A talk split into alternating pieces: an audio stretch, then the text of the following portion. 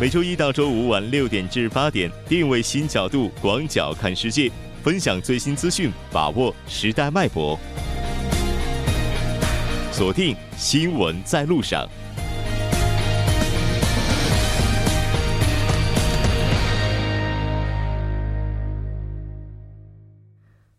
好的，欢迎回来， 这里是正在为您直播的 TBS EFM 调频 101.3 新闻在路上。 稍后第2部节目当中 将为您带来今天的 半岛之外、 首尔新生活 以及听首尔。 广告过后马上回来。 关注 半岛之外 事态走向， 传播全球动态 新闻声音。 半岛之外，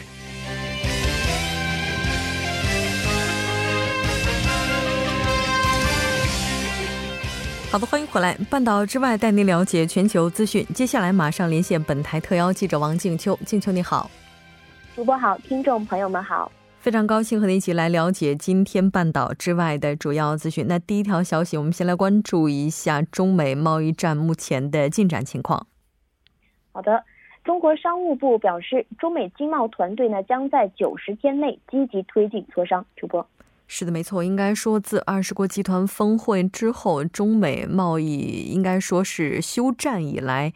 接下来双方也是积极的开始进行谈判了。 那中方接下来将会怎样去推动贸易磋商呢？ 好的，那么今天呢，商务部的新闻发言人 就中美经贸磋商事回答了记者， 称会晤很成功， 对落实很有信心， 双方的经贸团队呢 将在90天内 按照明确的时间表和路线图 积极推进磋商的工作， 中方呢 将从落实已达成共识的具体事项做起， 表示越快越好。 是的，没错。 那我们看到特朗普也是表示和中国的协商已经开始了， 还自称为关税人哈。 我们来看一下详细的报道情况。 那特朗普呢 自称为关税人， 他通过推特表示呢， 本月1号 在阿根廷举行的 G20 峰会上， 同中国国家主席习近平 就贸易谈判达成协议， 决定在今后 90天内 停止征收追加关税， 并立即开始谈判。 特朗普表示称， 同中国之间的谈判已经开始， 但如果谈判的延期不延长， 那么谈判将在同习近平主席共进晚餐的 90天后结束。 是的，没错。 那如果交易谈判不成功的话， 特朗普对这种情况又会怎么说呢？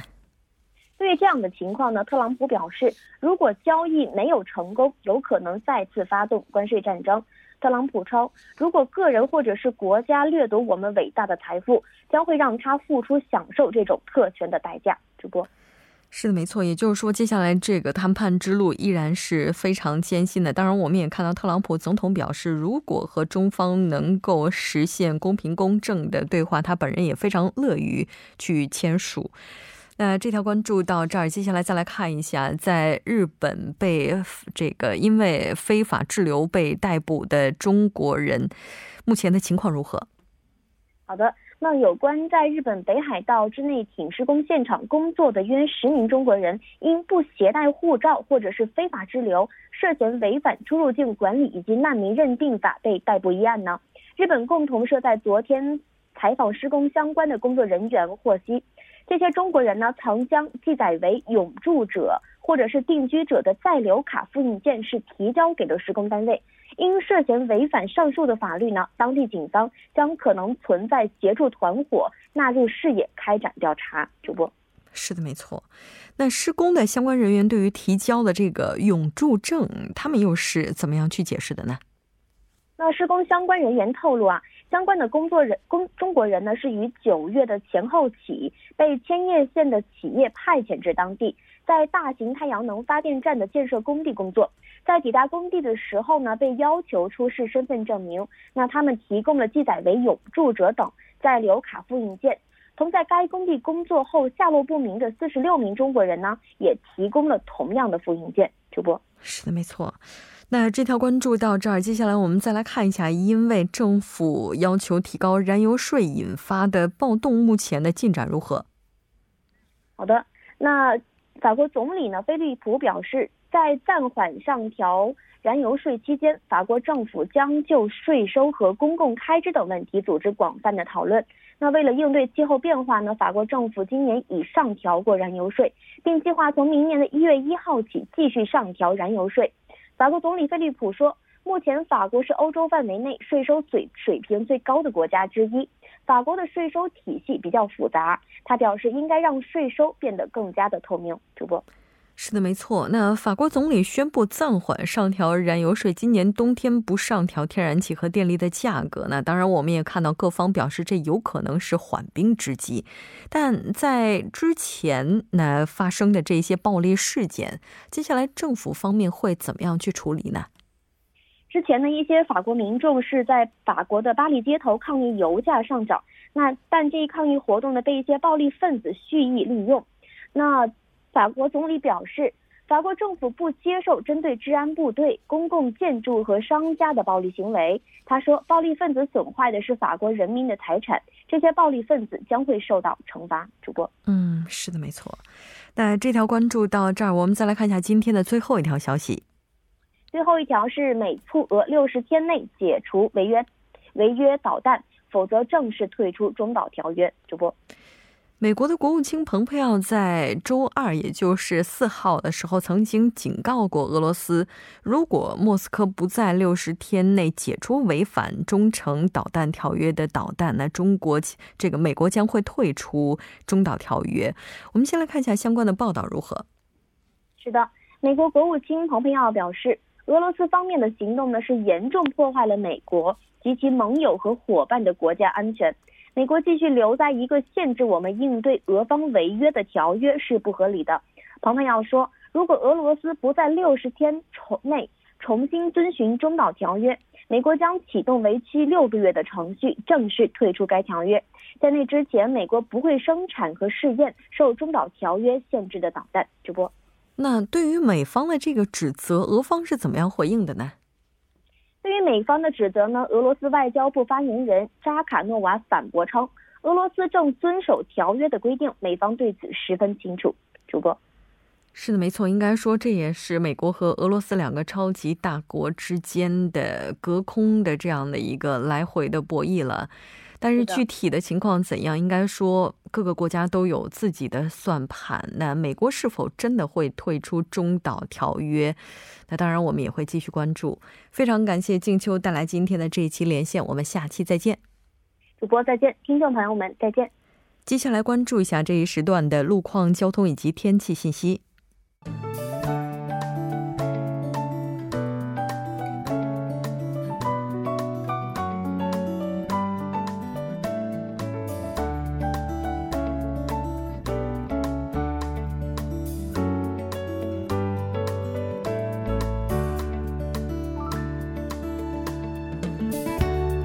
晚间6点39分，依然是由程琛为大家带来这一时段的路况及天气信息。我们先来关注一下首尔市交通情报科发来的晚高峰实时路况。第一条消息来自东部干线公路议政府方向上界桥至卢园桥这一路段，目前呢，在该路段的一车道上发生了一起交通事故，受事故影响，一车道暂时不便通行，还望后续车辆参考相应路段提前变道行驶。接下来是在江边北路依山方向永东大桥至圣水，目前该路段的4车道呢也是受到事故影响，正在进行交通临时管制，暂时无法通行，还望途经的车主们保持安全车距，小心驾驶。好的，继续来关注天气。经过了今天跌入低谷的气温之后，明天韩国大部分地区又将出现5到8度左右的升温，全国多地的最高气温呢将会回升到7度以上，但温暖天气仅仅会持续1天。本周5第二股强冷空气将会覆盖全国，多数地区呢还会出现8到12度的降温。一周之内过山车式的气温变化很容易造成感冒，公众需要及时的增减衣物。好的，我们来看城市天气预报。首尔多云转晴，零下1度到7度。好的，以上就是这一时段的天气与路况信息，我们稍后再见。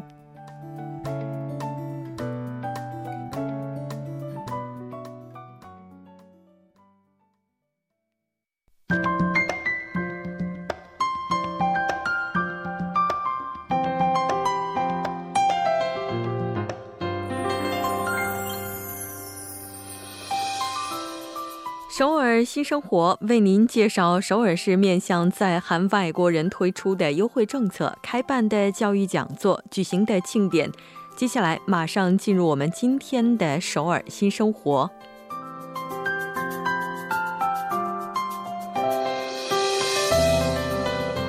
来看一下今天的第一条消息。这条消息是首尔国际中心组织的2019年外国人居民共同体爱心房“擦当棒”项目 现在开始招募入住团体， 入住的时间是从2019年1月到12月， 主要面向的群体就是直接或者间接为外国人居民以提供帮助为活动目的的外国人居民共同体。 那支援的规模是 15.12立方米的爱心房一个。 那入住的条件我们来看一下。首先，入住期满后需要提交共同体运营业绩报告书， 其次将会为您提供办公用品以及机器、电话、网络、共同的公用会议室等。 那如果您将爱心房用作其他用途，或者使用绿地违反使用规则事项时，首尔国际中心可要求入住团体中途解约， 不允许将爱心房用于政治或宗教活动， 应该是纯粹的共同体活动。 申请截止日期是到今年的12月21日下午2点。 详细信息您可以拨打电话 02-2075-4142 02-2075-4142 进行咨询。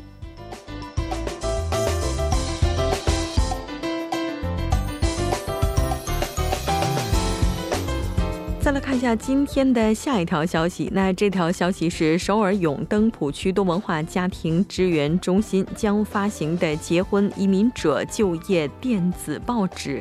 首尔永登浦区多文化家庭支援中心 每月月初的时候将会在网上发行结婚移民者就业电子报纸。 那结婚移民者就业电子报纸 将收录结婚移民者就业相关信息， 那除此之外还包括相关的教育、工作岗位等等这一些非常丰富的信息。 希望正在找工作的结婚移民者朋友能够多加关注。 结婚移民者就业电子报纸可以在永登浦区多文化家庭支援中心网站 http://ydpmfsc.or.kr http://ydpmfsc.or.kr 上进行确认。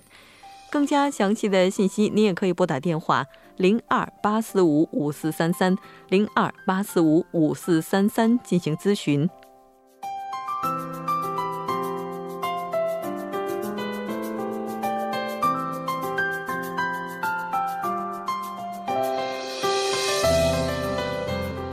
好的，再来看一下今天的最后一条消息。 这条消息是仁川市富平区组织的和家人一起进行的话剧以及艺术体验活动 테마가 있는 문화소풍。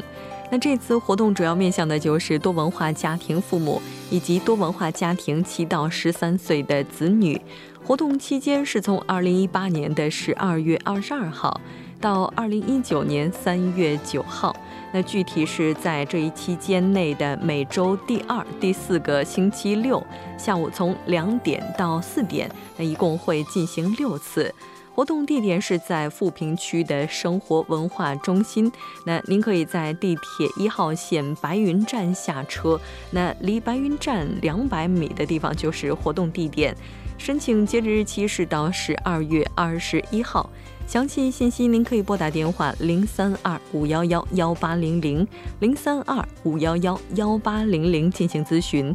好的，以上就是今天首尔新生活的全部内容。 当然也希望这些信息能够带给大家的首尔生活更多帮助。 稍事休息，马上为您带来今天的听首尔。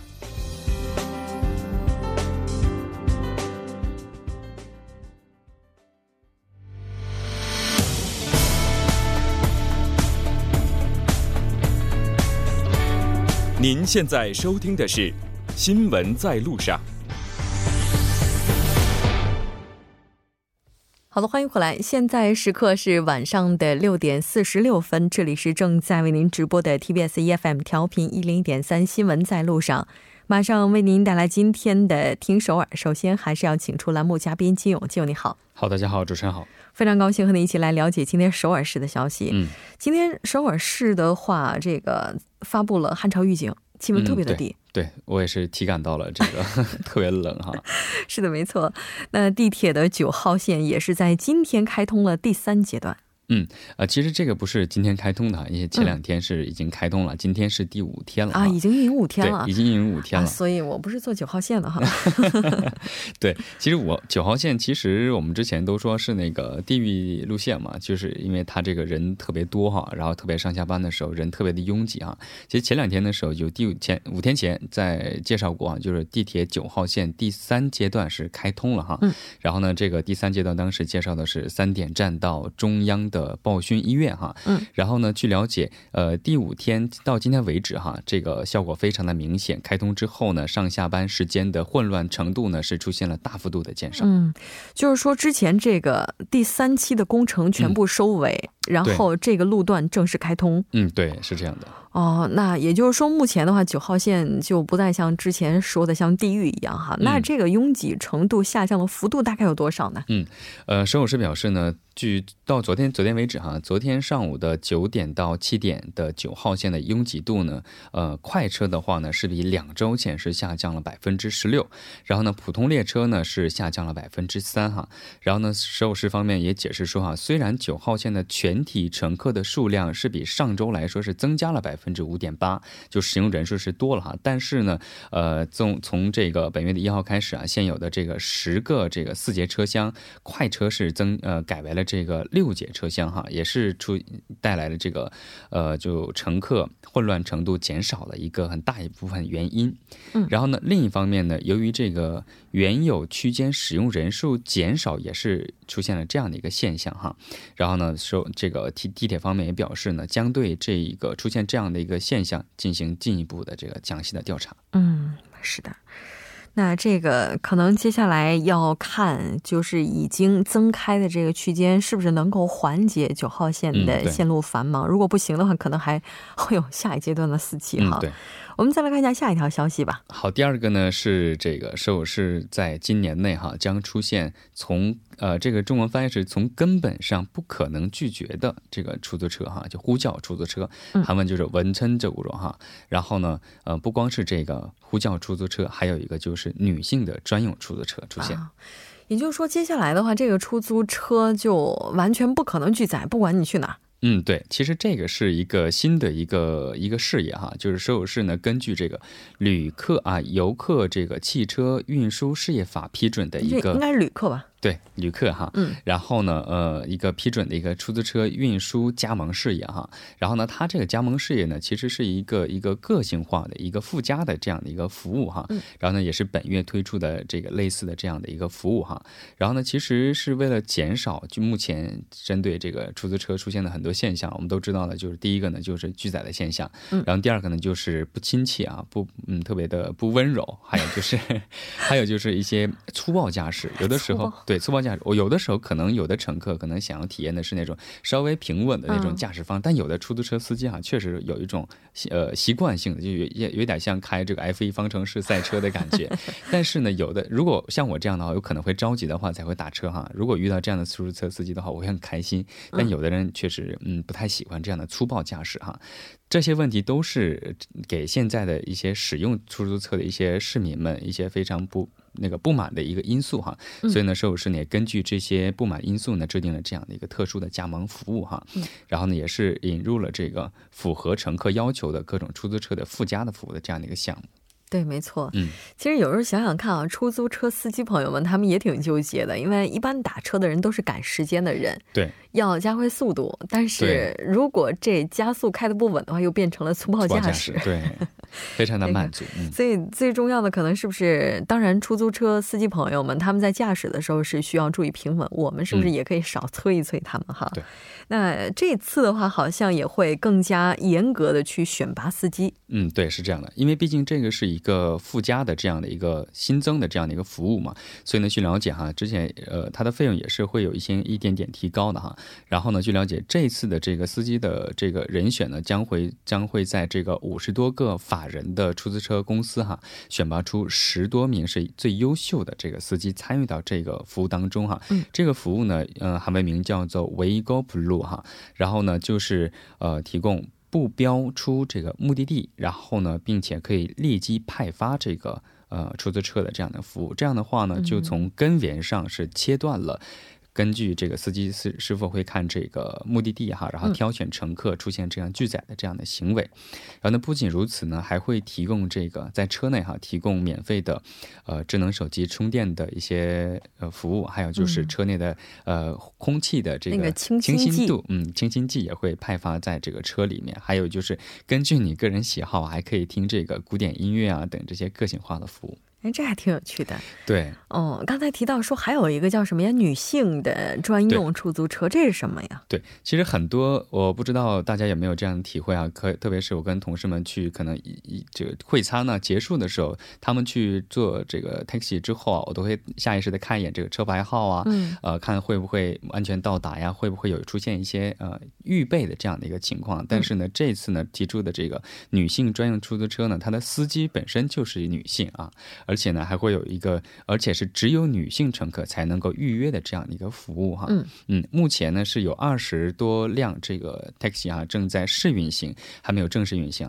今后考虑会大规模的去 推广。然后呢这个服务呢以这个女司机为对象呢，还会实行全员的全新制，也就是解决了一些女性的就业问题。然后呢社会社呢还计划呢在明年推出这个宠物运输服务，还有就是宠物的出租车，还有老人的福利出租车，或者是有一个叫做需求回答型，就是苏优嗯大平的这样的一个出租车。嗯，是的。 哎，这还挺有趣的啊，是现在有20多台试运营，未来扩大规模，到目前为止说实话在路上还没有看到。对，还没有遇到。现在好像路上看到的就只有那种黑色的 模范出租车，对模范出租车，它的费用也是比一般出租车的费用是高一点的。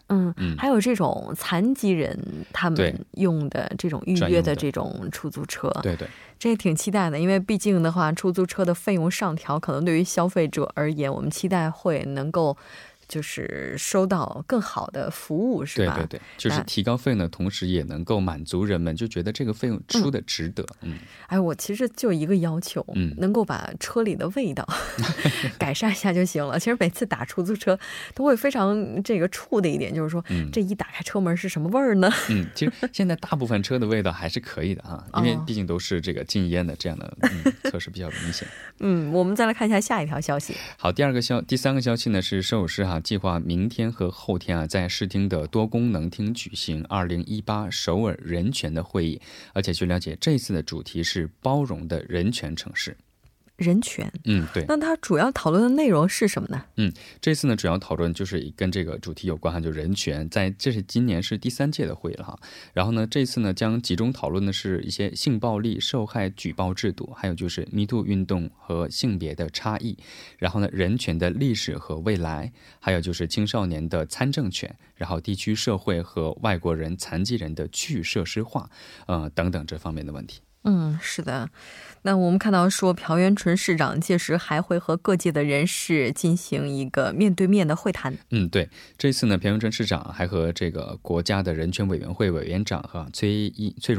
就是圣公会大学的教授